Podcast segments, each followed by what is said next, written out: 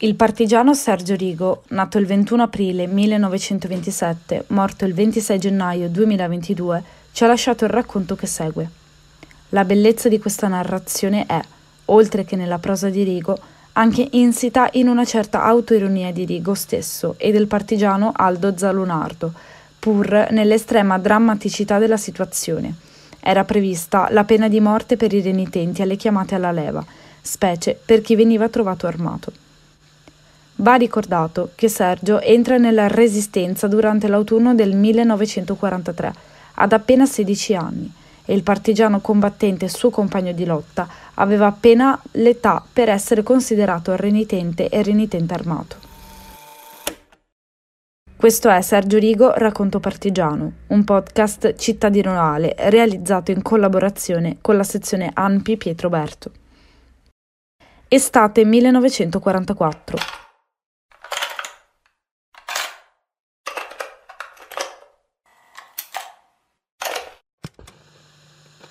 In bicicletta da Noale per andare a Zeminiana da Sergio Fracalanza.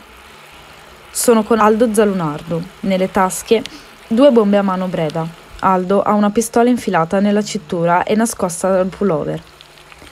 Appena fuori dal paese, verso San Dono e quasi alla casa di Novello, tra un polverone, vediamo avanzare un automezzo. Inconsciamente non prendiamo subito un tratturo sulla destra. Troppo tardi. Il camion si blocca alle nostre spalle e quattro brigatisti neri ci circondano. Da un'auto scendono il comandante Allegro e altri militi. Seguono un autocarro con una ventina di persone rastrellate nella zona, compresa una donna e un altro camioncino di fascisti.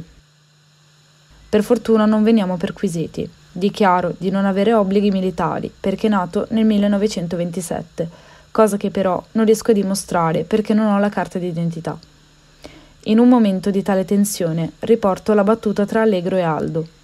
Allegro, e tu di che classe sei? Aldo, del 24. Allegro, perché non sei sotto le armi a servire la patria? Aldo, me so desmentegà. Allegro, a Padova ti rinfresco la memoria. Si parte in bicicletta per Noale sulla strada sterrata, io a sinistra e Aldo sulla destra, abbrancati ai finestrini dell'auto di Allegro, con i mitra sulla schiena. All'improvviso una brusca sosta. I brigatisti bloccano un ragazzo, Giovanni scanferlato, fermo ai bordi di un campo nei pressi del molino Zorzi. Lo perquisiscono e nelle tasche, piene di sassi, trovano una fionda anche lui sul camion in arresto con gli altri, in quanto avente obblighi militari.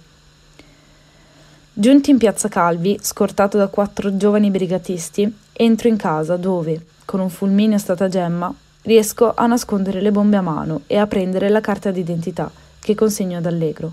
Vengo rilasciato. Sono certo che Aldo, da un suo cenno, cercherà di scappare, con la speranza che gli lasciano salutare i genitori Corro lungo via Roma e verso le casette dove abita la sua famiglia.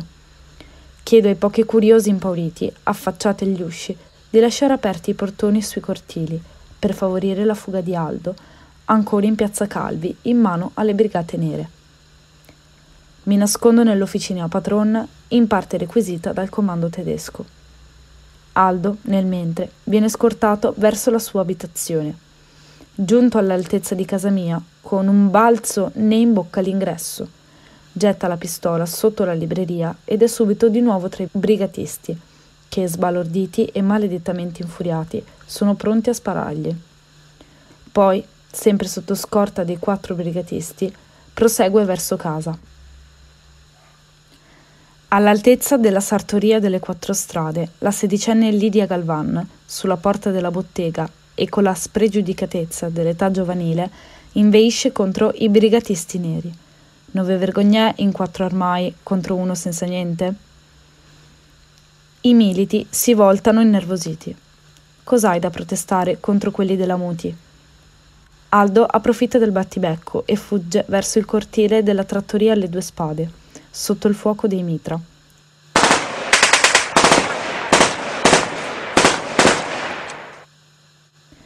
Aldro incolume si porta sul tetto della trattoria e si rifugia dietro un camino. I brigatisti non fanno in tempo a riprenderlo, perché i tedeschi del comando locale, giunti sul posto e armi in pugno, impongono ai fascisti il ritiro immediato dal paese. Tutti liberi. Grazie ai Deutschen, l'audacia di Aldo è stata premiata. Sergio Rigo, Racconto Partigiano, è un podcast cittadinoale realizzato con sezione Ampi Pietroberto. Voce di Gaia Stevanato, introduzione e documentazione di Davide Boschin. Fonti bibliografiche La lotta di liberazione 1943-1945, Memorie di un partigiano nualese di Sergio Rigo.